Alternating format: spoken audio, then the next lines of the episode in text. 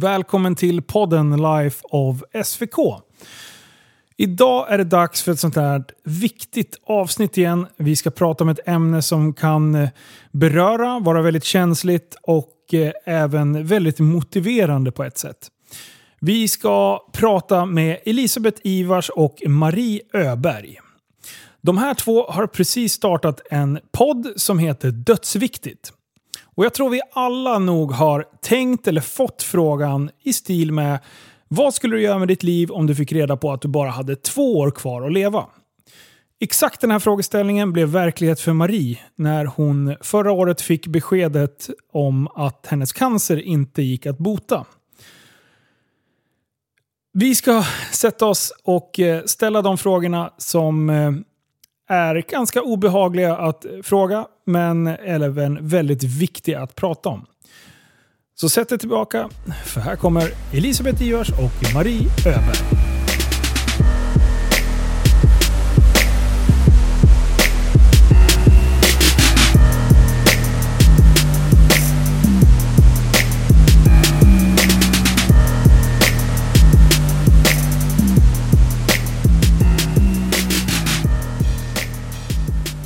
Välkommen till studion Elisabeth Ivars och Marie Öberg. Tack. Tack. Ni har ju precis startat en podd. Eh, vad heter den podden?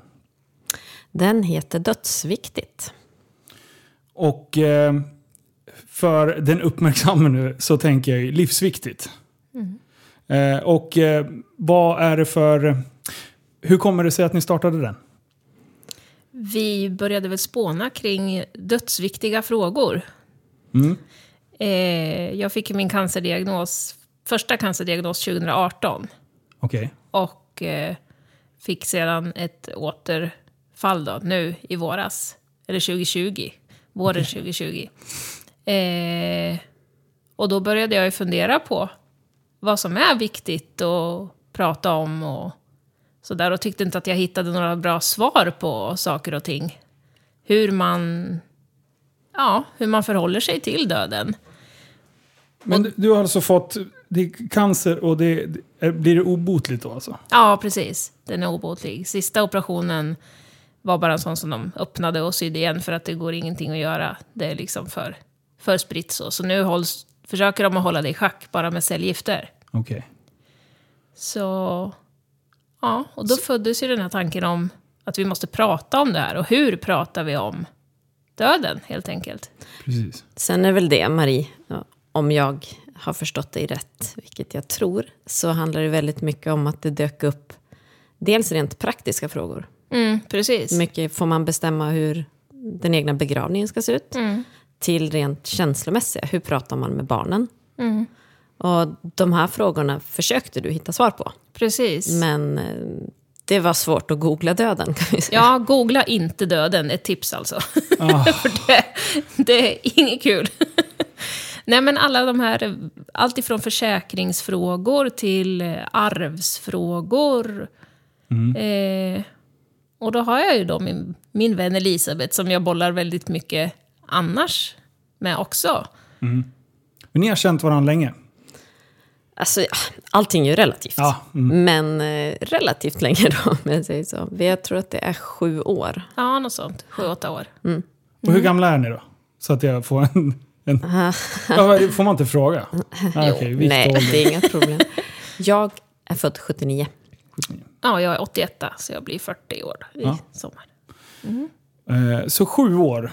Eh, och jag, jag känner ju dig, Bettan, Elisabeth, lite, lite, lite grann. I några år sådär. Så fnissar du lite. Ja, för att eh, jag kan tänka mig att eh, det, det är lite action att vara kompis med henne, ni? Ja, men ibland känner man sig som en sengångare liksom. När jag kommer här bakom bara, men vänta lite nu. Det går ju i 200, det 200 lugnt. ja, det går i 200 hela tiden. Ja. Men det är superhärligt. Men våran bekantskap började ju att jag anlitade Bettan som PT. Jaha. Mm. Åh fasiken. Eh, Men sen gjorde jag slut. Ja, Gjorde du slut? ja. Hon vill Du bara- inte ha mina pengar längre. Nej, hon sa det, du, du är färdigtränad. Ja. Du är klar nu. Du är klar Precis. nu. Du kan gå hem. Nej, men sanningen att säga, så du kom in på mitt kontor och eh, jag fastnade ju för dig som person ganska så initialt. För man, kan ju, man klickar ju olika bra med Ja. olika människor. Sorry. Och vi kände direkt att vi trivdes tillsammans. Och till en början så var det ju PT eh, och vi tränade. Men sen märkte vi det att vi började hänga privat också. Och eh, träningspassen blev inte så mycket träning. Utan liksom helt plötsligt stod vi och pratade om någonting och så har det gått 47 minuter. Precis. Så det Er, erkänn det var så här när ni var på McDonalds eller någon så här restaurang efteråt och du bara, men måste jag betala fortfarande? Liksom? Ja, precis. Är det fortfarande Peter Är det här en timme av det eller en timme av det? Det är så man har kvar sina klienter. Precis. Ja, men det är jättebra. Ja. Nej, men eh, den här podden då, Dödsviktigt. Eh, den, har, den är precis nystartad när vi spelar in det här. Mm, precis. Och ni har släppt ett avsnitt hittills. Mm. Vårt introavsnitt, Vägen till dödsviktigt. Ja. Ja, och det är ju mest att vi förklarar eh, vilka vi är och varför vi har startat podden, precis som vi pratar lite grann om nu.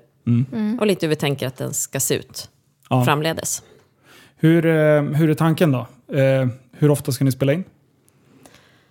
Vi kommer ju ha gäster. Vi har ju tänkt att vi ska ha en gäst varje vecka.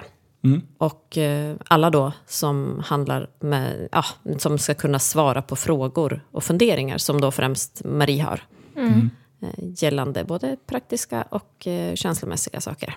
Så att vi vet inte riktigt, men någonstans två till fyra gånger i månaden har vi sagt. Ja, precis.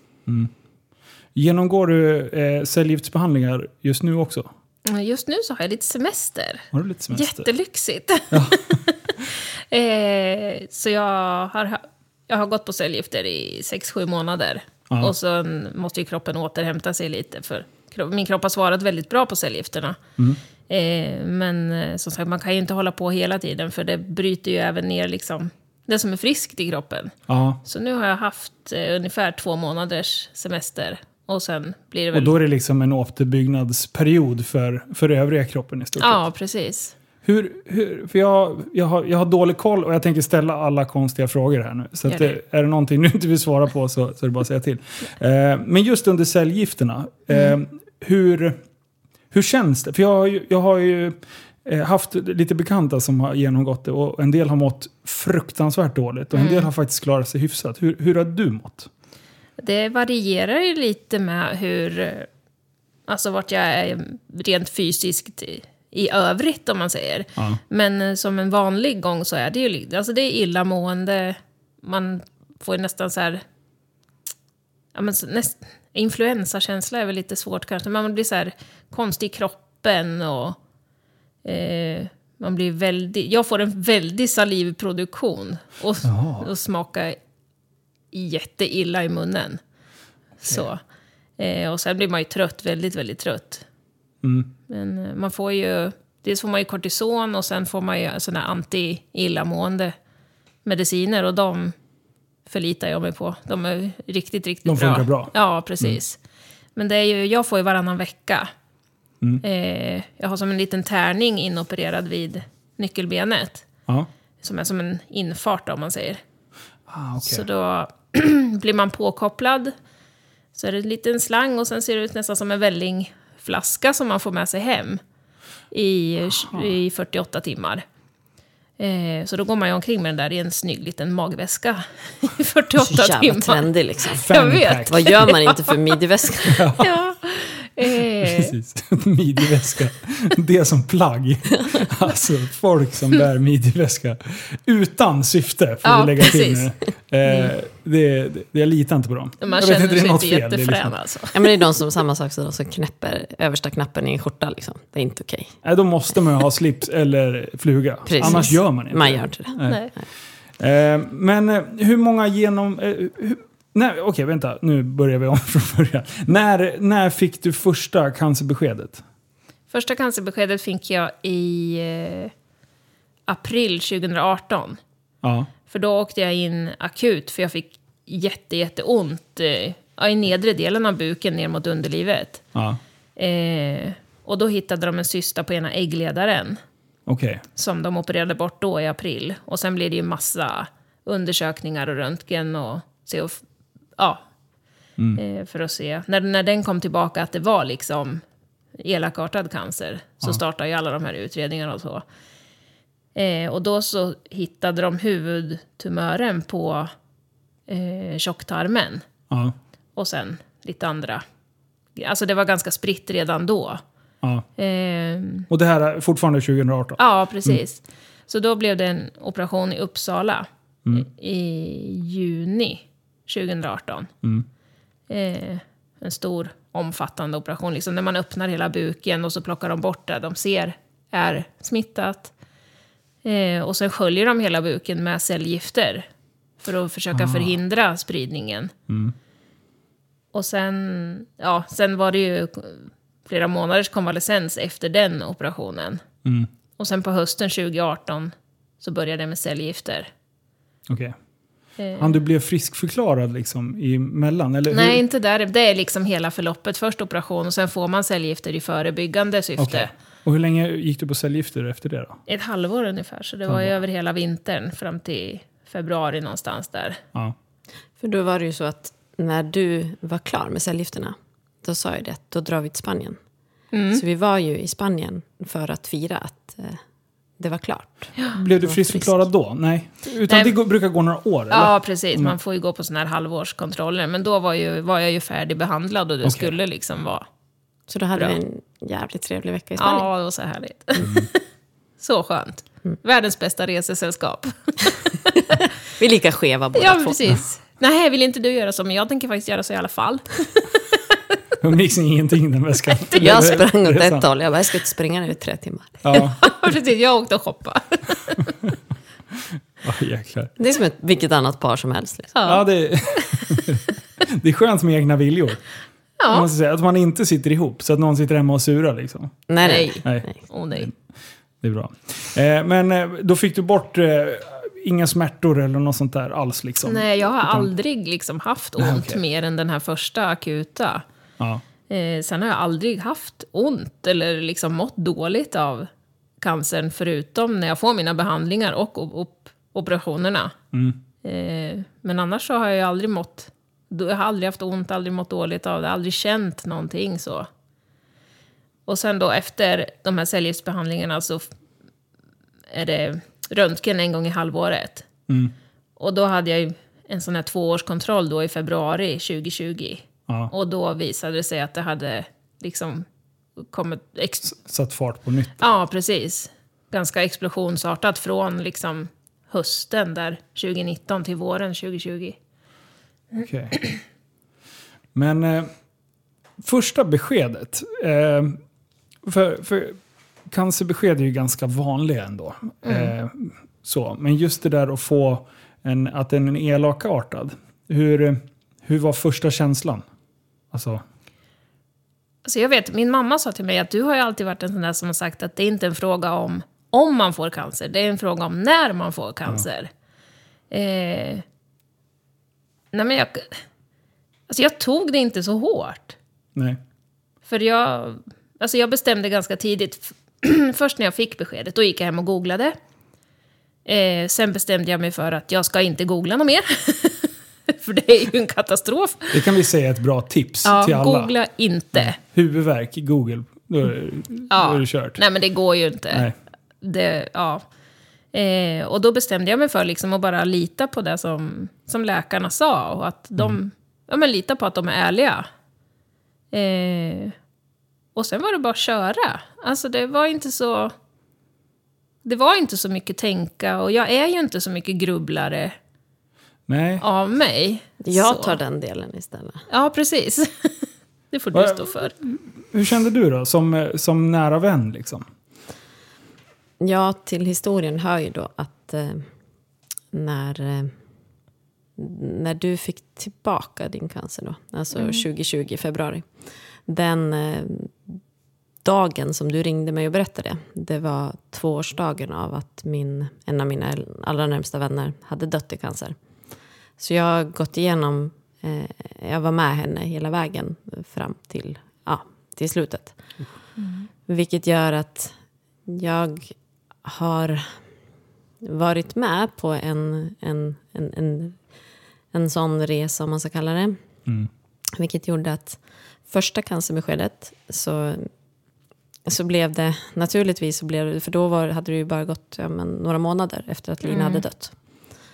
Så det är klart att det kändes jobbigt. Men samtidigt så är ju Marie en fantastiskt positiv person. Och eh, bestämmer sig för att köra så kör hon. Och ser möjligheter istället för hinder. Jävla mycket klyschor på en gång, men så är det. Eh, Och sen så har det varit så. Liksom. Det är verkligen fokuserat framåt. Eh, Sen såklart när det andra cancerbeskedet kom och du fick då ja, men, två till fem år. Så självklart så blir det som, som ett, ja, det blir en avgrund när man får höra det. Samtidigt som jag vill vara där på de sätt som du behöver. Och på det sättet du vill att jag ska vara där. Och det har ju varit mycket det här att bolla, prata och finnas där. Men det, och det, vår vänskap har ju alltid sett ut så att man går ju alltid igenom tuffa saker, jobbiga beslut och så. Och då kan man prata om det som är jobbigt. Men sen kan vi också liksom helt koppla bort det. Och det är liksom ingenting som är konstigt heller. Nej. Att man... Vi Väl- behöver inte köra lägga huvudet på sned Nej, precis. grejen. Utan eh, jag lyssnar in ganska mycket när du vill prata och när du inte vill prata. Ja. Men eh, hur, kände, hur upplevde du det? Hur hur fick du det själva beskedet med att liksom... För det kan jag tänka mig är allas rädsla. Att man liksom får en, en siffra på liksom, att det här, den här tiden har du kvar. Ja. Hur, hur, hur, hur tog du in det? Och det var ju direkt efter. Det blev ju...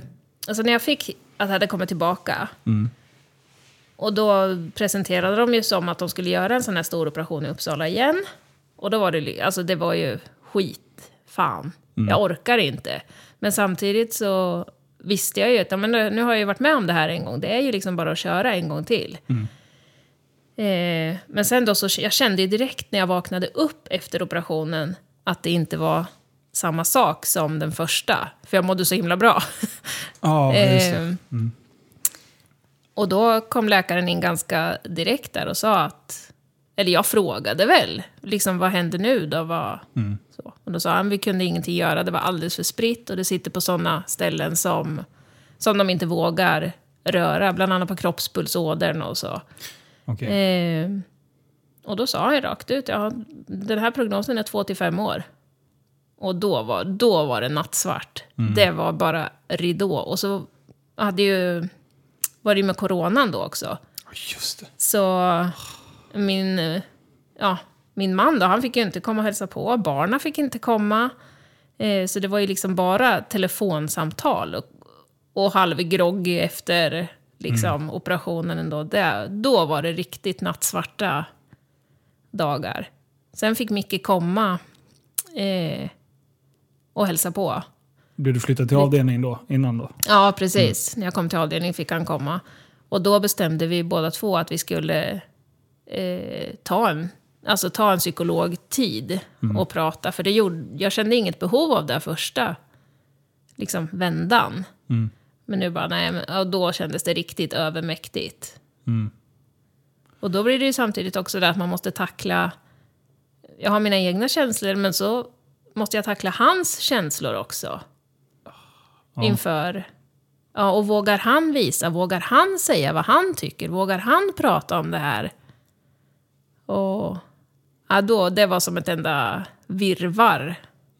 Då.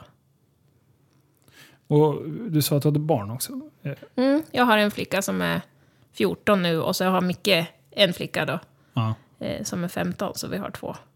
Hur, eh, hur har beskedet tagits emot där? Ja. Alltså, vi pratar ju väldigt öppet och mycket om... Och det har vi gjort redan från första början. Jag bestämde mig liksom direkt för att jag ska vara väldigt öppen. Ja, men som på Instagram och Facebook och vänner och allting, att vi pratar om det. Eh, men det är klart att de... Det har ju varit tufft för dem alltså. Och, och sen det, vad säger man? Det är ju först nu faktiskt, när vi har börjat med podden, som jag har berättat för Nelly och Emily att det var två till fem år. För jag kände att då måste man ju verkligen... Jag kan inte sitta här och prata om saker och ting som de inte vet om. Nej. Men eh, annars så har vi väl... Alltså, vi har varit väldigt öppna. Men de har inte haft så mycket frågor ändå. Jag tror att det beror nog på att jag inte har varit sjuk. Nej, precis. Att jag inte... Att det inte syns eller? Nej, precis. Mm. Det är ju jobbigt. De tycker ju att det är jobbigt när jag liksom får cellgifterna och inte orkar någonting och ligger på soffan och Mm. så. Men annars så är jag ju inte sjuk och jag har, fått liksom, jag har ju fått behålla håret. Mm. Och då ser man ju inte heller så sjuk ut. Nej, just det. Så Är det, är det väldigt olika individuellt hur, hur det slås? För en del har ju Ja. verkligen inte ett hårstrå kvar. nej, det är ju... Vad jag har förstått så är det väldigt mycket vanligare att man tappar håret vid bröstcancer med de cellgiftsbehandlingarna. Mm. Eh, men här var lite 50-50 sa de. Och jag med, alltså håret växer inte under tiden jag får cellgifter så det har ju blivit jättetunt och, och Okej. så. Men det har jag liksom inte tappat så att jag har inte blivit kal. Nej. Mm. Nej. Jag tänker när du säger det här med barnen. Eh, dels så blev ju det en av anledningarna, en av de stora frågorna. Eh, Hur pratar man med barnen? Och Vad ska man berätta? Ska man berätta allt? Mm. Eh, om man inte berättar allt så för man ju dem lite grann bakom ljuset. För de har ju rätt att kunna vara med på det sättet de vill samtidigt som det kanske blir för mycket. Och det är ju sådana frågor som är jätteviktiga. Och det är ju en utav anledningarna till podden just dödsviktigt och som vi säger när man, vet, när man har ett bäst före-datum. För att alla kommer någon gång hamna i en situation där de har en närstående som får ett bäst före-datum. Oavsett om det är en förälder, eller ett syskon eller farmor. Med, som, jag menar, som det ser ut nu med forskning och framsteg så får ju väldigt många reda på att det kanske inte är så länge kvar. Och då, men det är rent som sagt praktiska och sådär. Sen tänker jag även med era döttrar. Jag tror mycket att de är så lugna handlar ju om att ni har så fin relation. Att de litar på er. Ja, jag tror det. Jag, och det har jag, jag sa ju det till både Nelly och Emily från början, att jag kommer berätta. Det jag vet får ni reda på. För Nelly, då, min dotter, hon är väldigt högkänslig. Hon ser ju rakt igenom mig. Ja. Så det går liksom inte dölja någonting heller. Eh, men... Eh, ja, och det var precis med podden. Är ju också att jag har ju fått väldigt mycket... Eftersom jag har varit så himla öppen med det här hela tiden så har jag fått mängder av liksom meddelanden och så från människor som är i samma sits. Ja. Och att eh, jag upplever att folk är inte så öppna. Och framför allt inte att prata om det här bäst före-datumet. För att prata om att det ska ta slut, det, det är väldigt tabubelagt. Men alltså, det, det enda vi egentligen vet, Ja. det enda vi vet, det är att vi alla kommer dö. Mm. Och då är det ju så att du har ju fått mera tidsbestämt. Men egentligen så har vi inte en aning om du eller jag, Linus, Nej, dör innan. precis. Nej. Skillnaden är att du vet det. Och då handlar det också mycket om hur kan man förhålla sig till det. Och hur finns det, det finns ju inga, som jag ser det, rätt och fel känslomässigt. Nej, Men man kan få råd och hjälp. precis. Framförallt tror jag som anhörig. Eh, För det vet jag med min vän som gick bort. Att det var de som hörde av sig till henne precis i slutskedet. Mm. Men då är det ju för sent. Och det här att våga, alltså att våga möta. För det, vi västerlänningar är ju väldigt dåliga på att möta döden. För att ja, vi har ju liksom blivit så bortkopplade från det. Och man pratar liksom inte om det. Men eh, jätteviktigt. Jag hoppas ju att det kommer mer, alltså just med våran generation. Ja. Att, att man blir mer öppen, att man vågar prata om det. Eh, och hur man vill ha det och hur man inte vill ha det och allting. Men pratar man som till exempel med 40-50-talister. Ja. Där är ju bara totalt locket på. Och de vill, de vill ju överhuvudtaget inte ta i det. Nej, precis. Nej, men det, det känner jag igen också med när man pratar med eh, far och morföräldrar. Det är lite Precis. så här, nej, nej. Ja. Don't even go there. Nej, och om man ska prata om det så, ska, så är det så himla allvarligt. Ja. Det är det är nästan som man ska sitta ner i svarta kläder och prata om det. Just under ordnade former. Vi kan ju prata om det lite i förbifarten. Jag tror att det är så himla viktigt att vi avdramatiserar det. Sen, man får ju inte göra det liksom till en plojgrej. Nej. Så. Mm. Men att vi ändå kan prata om det och jag tror att, det, att vi blir mer trygga då. För det var ju min första reaktion när, vi, när jag träffade eh, Elisabeth på, på gymmet. Och, eh, och så förstod jag ju att oj, det, det här var ju på riktigt liksom. Eh, för jag tänkte, gud vad kul att det börjar podda. Ja. Det var, ju- det var min första reaktion. Jag älskar ju när folk startar nya poddar. Så. Eh, och min första reaktion när du berättade vad den handlade om och att den var tillsammans med dig Marie, då, då blev jag också så här, alltså den första reaktionen är att oj, det här, alltså typ som att det är nästan något, något förbjudet. Men ändå så, jag är ju lagd så att jag tror att det är bra att prata om allt. Men eh, ändå så är det ju svårt. Det är Alltså, jättesvårt. och, och nu har jag ju bara träffat dig i en halvtimme drygt. Eh, och du är ju fantastisk på det sättet att du, det, det lyser igenom hur, hur positivt du ser på, eh, på livet eh, och hela grejen. Alltså, Man har blivit tilldelad en bajsmacka men det gäller liksom att hantera det på bästa sätt. Ja, och sen är det ju, tycker jag, så himla viktigt att, att vi lever. Ja. Att vi lever varen, var, varje dag, varje sekund. Att man, och då menar inte jag att man måste sticka utomlands eller att man måste ha, ja, men göra så här fancy grejer eller någonting. Det räcker ju med att, att ha en filmkväll hemma med familjen så kan man ju bli så grinig så det är inte sant för det är så jävla vackert. Det är så fint att bara få ha den stunden och man, man kan leva så himla mycket i, i vardagen. Mm. Och det är ju det jag vill få fram lite också, att vi måste leva. Vi kan inte bara stå still och, och, och tänka på slutet heller. Nej. liksom. Nu ska jag komma in med ett sånt där klyschigt citat här. Ja, Go. men, och, det dyker upp lite såna i mitt huvud med tanke på den situationen eh, som, som du är i. eh, Och, min sida. och det är ju, livet som gick, inte insåg jag att det var... Det är de dagarna som gick, inte insåg jag att det var livet. Nej, precis. och så lever väldigt många. Ja. Jag tar det sen. Du vet, sen ska jag, när jag blir pensionär, då ska jag... jag ska, först ska jag börja jobba det här, sen ska jag ta tag i det där. Och det vet man inte om man kan göra. Ta, ta bara de här som, som går till ett jobb, ett helt liv. Och det enda de ser fram emot är de här fyra, fem veckornas semester. Och däremellan så mår de typ piss. Byt jobb. Alltså på riktigt. Ja. Det, livet är för kort. Eh, även om man har fått ett bäst före-datum eller inte så liksom, Ja. det, det, man tar vara på dagarna. Liksom. Men det, det är inte lätt heller. Eh, Nej. jag, kom, jag fastnade i den där fällan själv också. Jag tycker jag faktiskt är ganska duktig på att att balansen mellan att göra saker här och nu och eh, även se fram emot saker hela tiden. Men, men en del gör det inte. Nej. Det känns tragiskt. Ja, men, och det är viktigt att ha saker att se fram emot också. Eh, fast jag kanske inte kan göra en tioårsplan. Nej. Man, man kan ju ändå ha saker att se fram emot och sak, alltså göra livet meningsfullt hela tiden. Nelly och jag hade sånt där moment när vi åkte, vi hade lastat på en av hästarna och skulle åka på träning. Ja.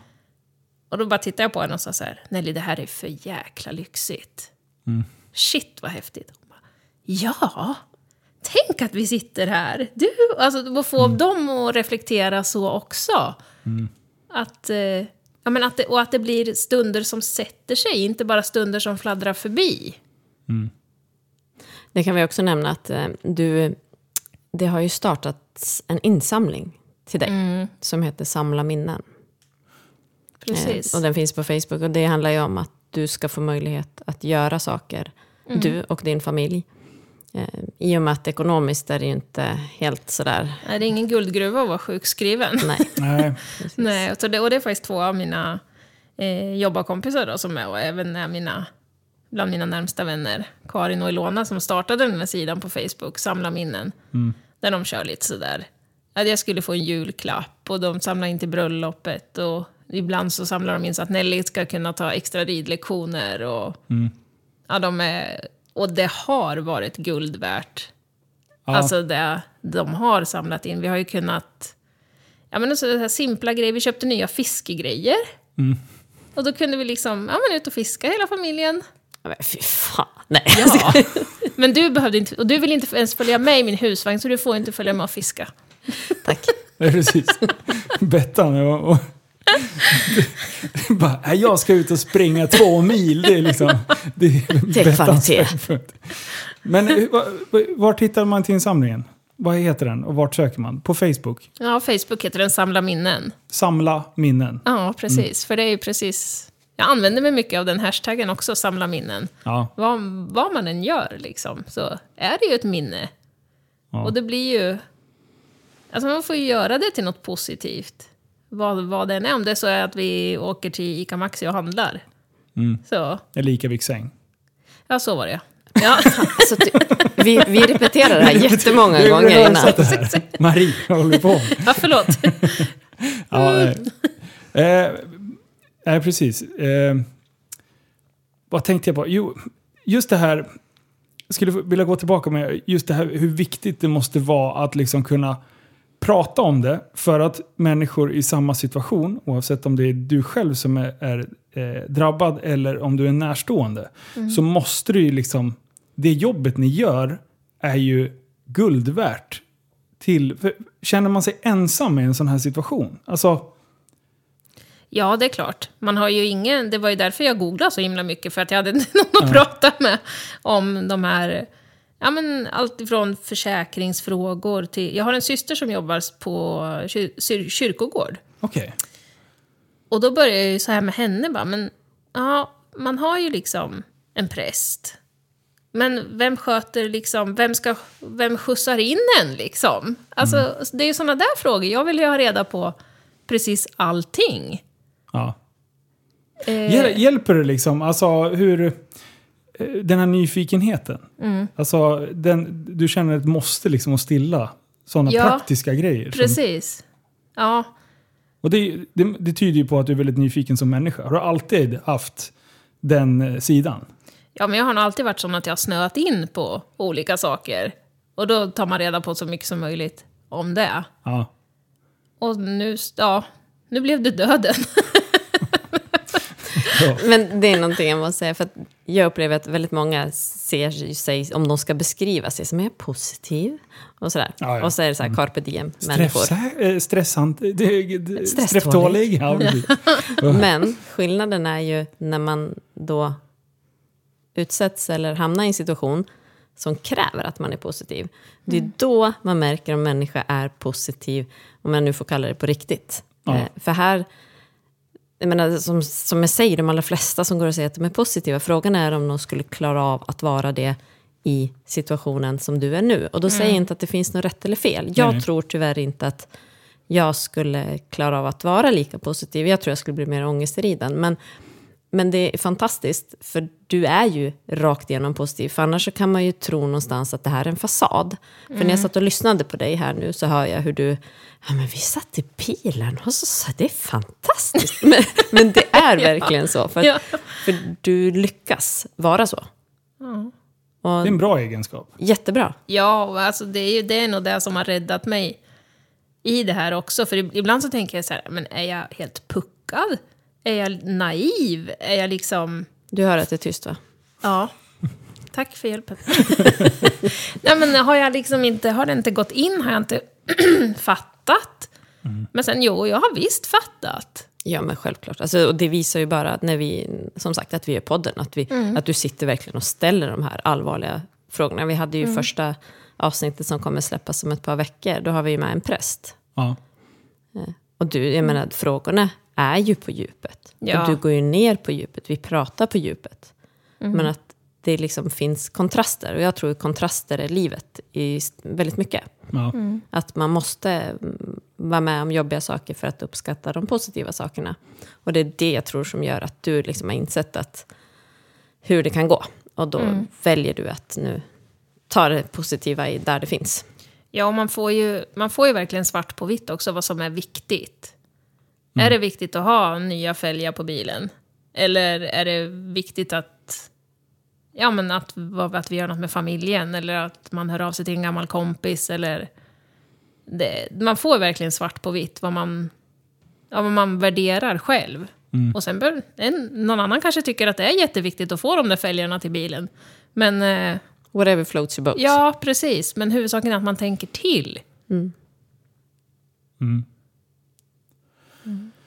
Ja, eh, och jag, jag lider ju lite med, alltså, jag lider självklart med er båda och din familj, men, men just att stå på sidan av, som, som Elisabeth gör nu.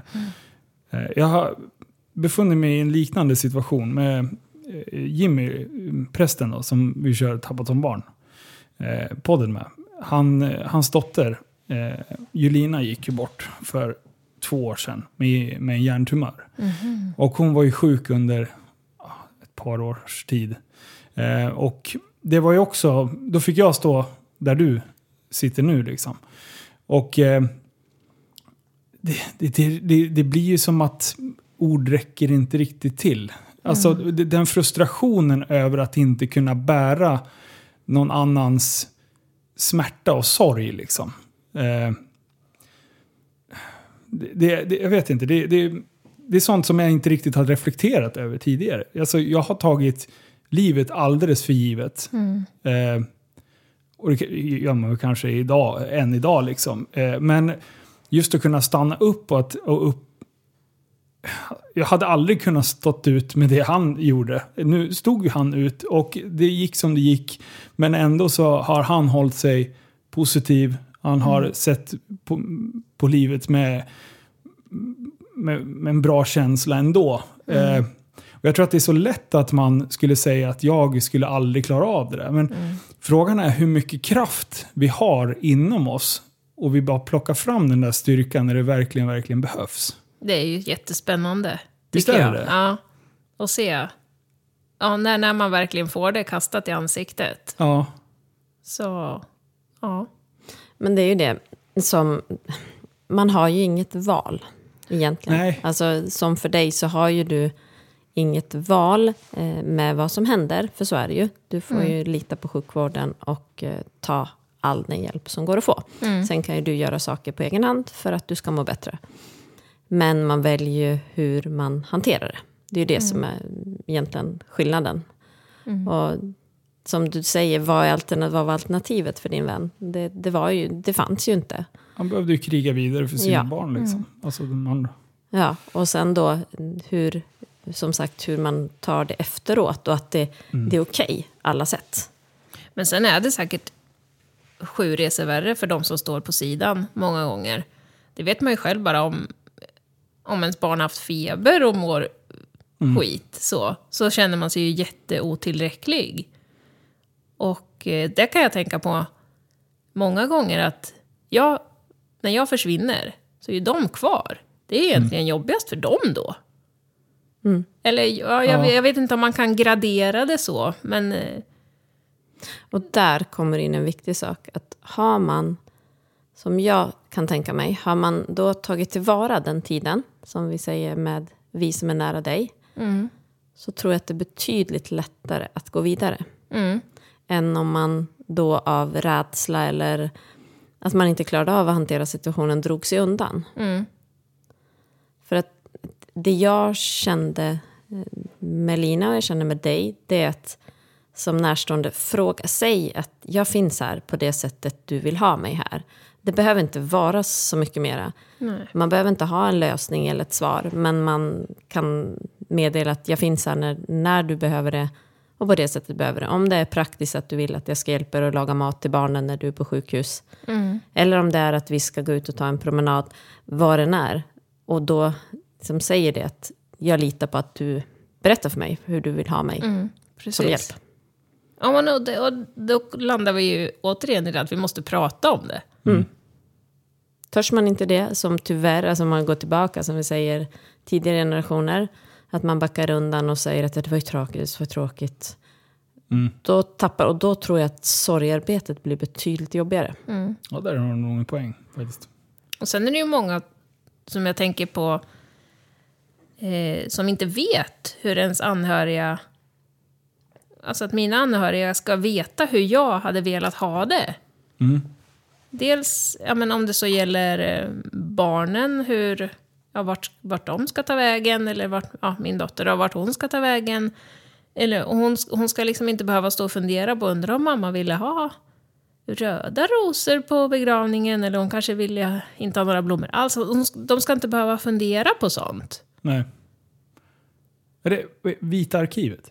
Ja. Finns det någon som heter det? Ja, Jag trodde det hette Blå arkivet fram tills för en månad sedan. Sketer i blå skåpet? Ja, det? precis. ja, men det var ju också sådana frågor som jag ställde mig. Precis, man har hört talas om ett vitt arkiv. Ja, Ja, vad är det då? Hur Ja. får jag tag på ett sånt? Ja. Vart lämna, vem vill läsa det? Vem ska ta hand om det? ja. Det är precis sådana frågor som man som, som en vanlig svensson inte vet. Nej, precis. Mm. Jag, jag bara... Är det, där kan man alltså typ skriva hur man vill att sin begravning ska vara, eller Ja, hur? precis. För det känns ju så här, som, som sagt. Eh, vi, alltså, jag sitter ju i en situation där jag tror att jag är odödlig. Mm. Alltså, jag kan ju lika gärna gå bort imorgon. Alltså, olyckor sker ju varje dag liksom. Mm. Men, eh, men ändå så, ja, det kan ju vara...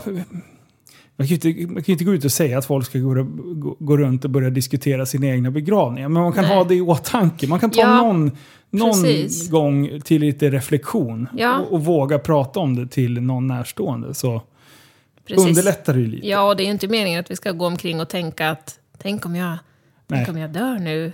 Och, och vara liksom rädd för att ens gå utanför dörren. För då lever man inte. Nej, precis.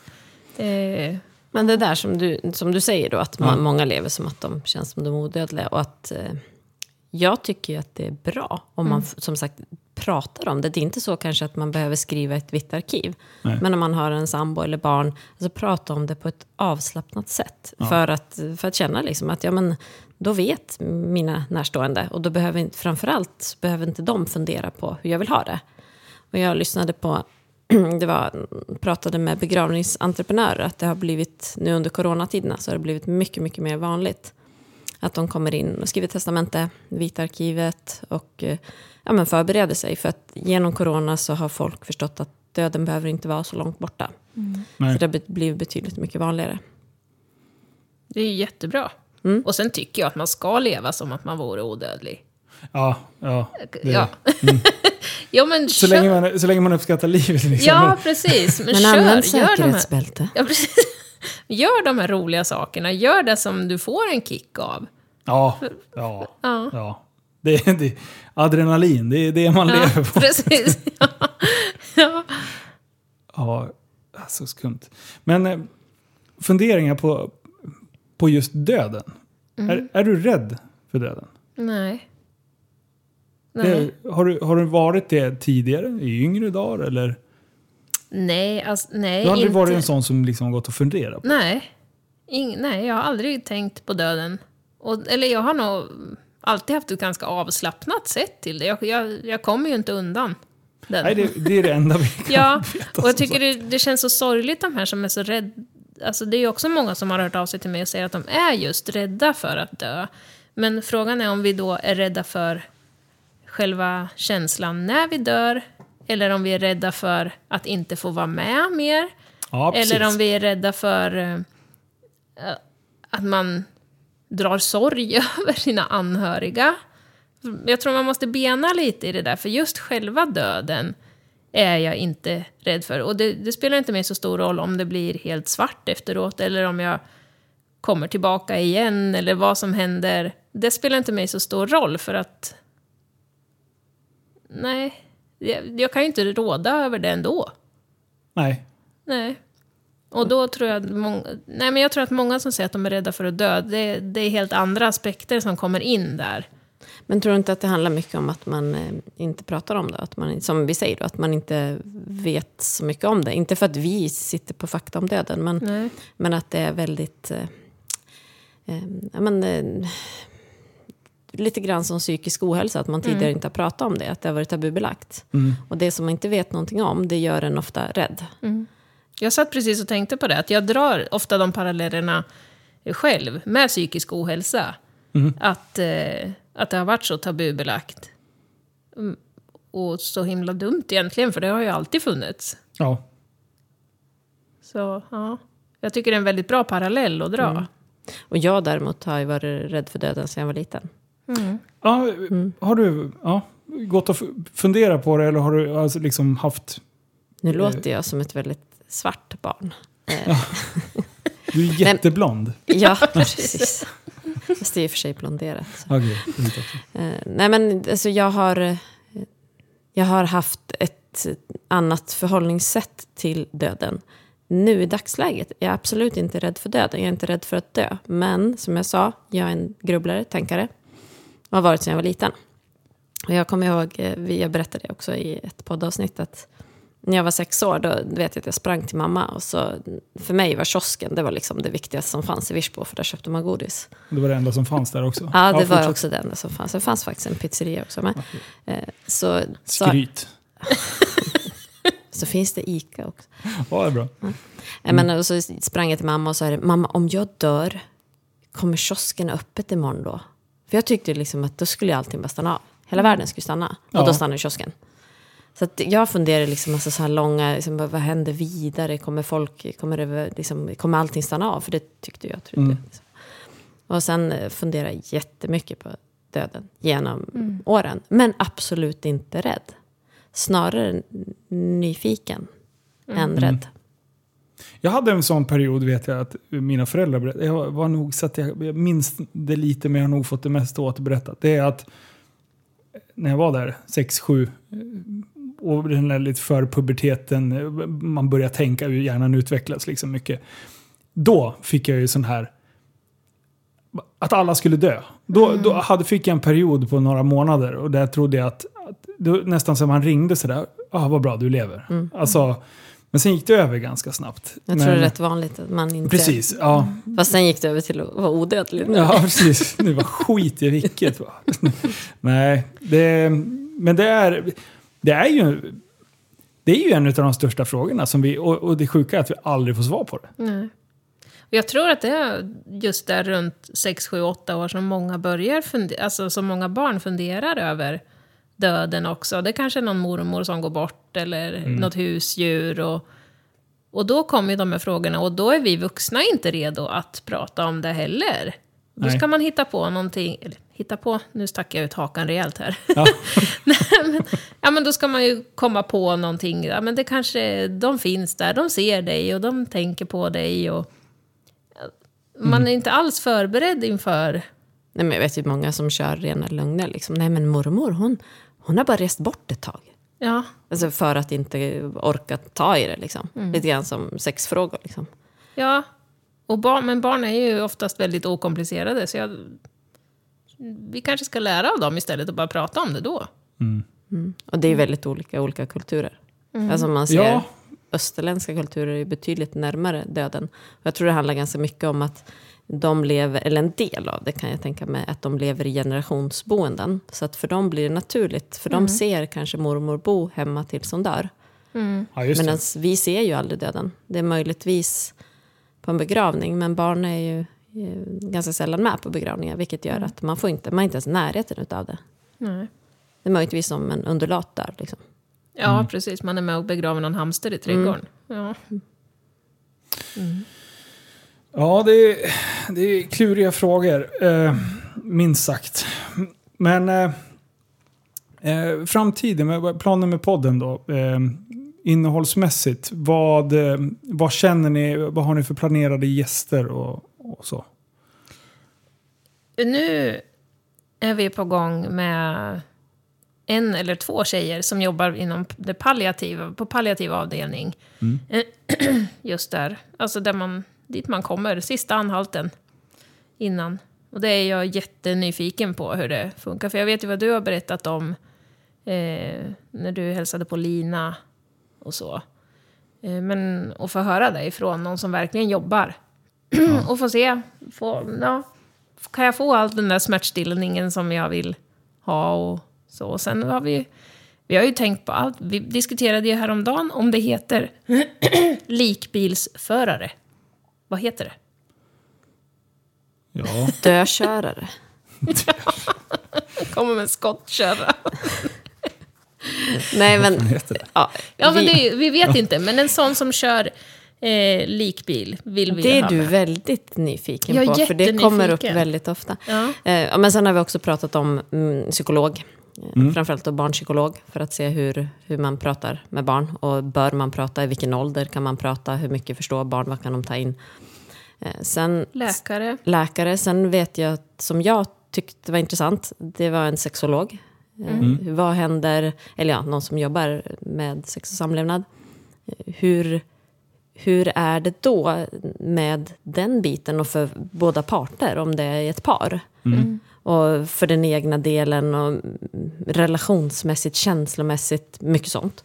Sen har vi även pratat då mm, begravningsentreprenör.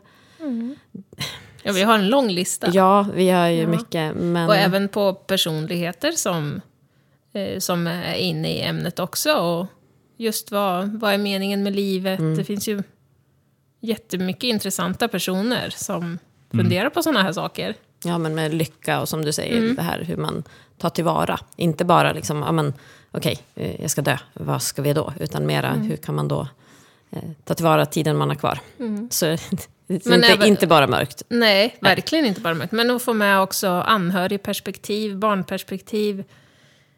Ja, så mycket som bara går. Sen vet jag att vi pratar om att ha någon som lever liksom hela tiden med döden nära. Som om man jobbar med någonting som är extremt farligt. Eller som om man är, eh, jobbar eh, men tjänstgör i, i krigsdrabbade områden och sådär. Eller polis. Ja, jag tycker ni är störtsköna båda två och jag tycker ni gör en, en fantastisk insats för väldigt många genom att dra igång det här projektet. Så det ska bli väldigt, väldigt kul att följa. Mm, jag Eran- hoppas det. Jag gör det ju för min skull. Jag vet. Riktig egoist. Det gör jag också. Så att, vi är två egoister. Ja. Nej, men det, det som är, det är också att vi vill ju ha det mm, ganska så lättsamt i det tunga. Och mycket försöker få det till ett samtal och eh, med humor med. I den mån vi är roliga. Ja, precis. Om, om någon nu tycker att vi är roliga. Ni skrattar. Vi Ja, precis. Det är ju för oss podden är, har vi sagt. Visst är det bra? Ja, Man jättebra. behöver inte titta på den som tar emot skiten. Man kan säga precis vad som helst och de kan inte käfta emot. Det är det bästa med podden. Perfekt. Och så kan man inbilla sig att alla älskar det. Jaha, Ja. Tre lyssningar, konstigt. precis. Statistik ljuger aldrig. Men Då kan vi bara köra en Trump helt enkelt. Ja. Fake news. Fake news. precis. Ja, eh, tack snälla för att ni kom hit. Eh, och eh, ni, som sagt, återigen, jag tycker ni är störtsköna båda två. Och eh, lycka till med allting vad ni tar er för nu. nu. Och insamlingen, återigen, vad heter den? Samla minnen, Samla På- minnen på Facebook. Facebook. Och sen finns vi ju på Instagram. Dotsviktigt understreck podden. Ja, dödsviktigt, utan öprickar, Ja. understreck podden. Precis. Tack för att vi fick vara med. Ja, tack så uppskattar vi. jättemycket. Kör hårt nu tjejer, Yes. så hörs Ja. vi igen. Tack. Tack. Hej.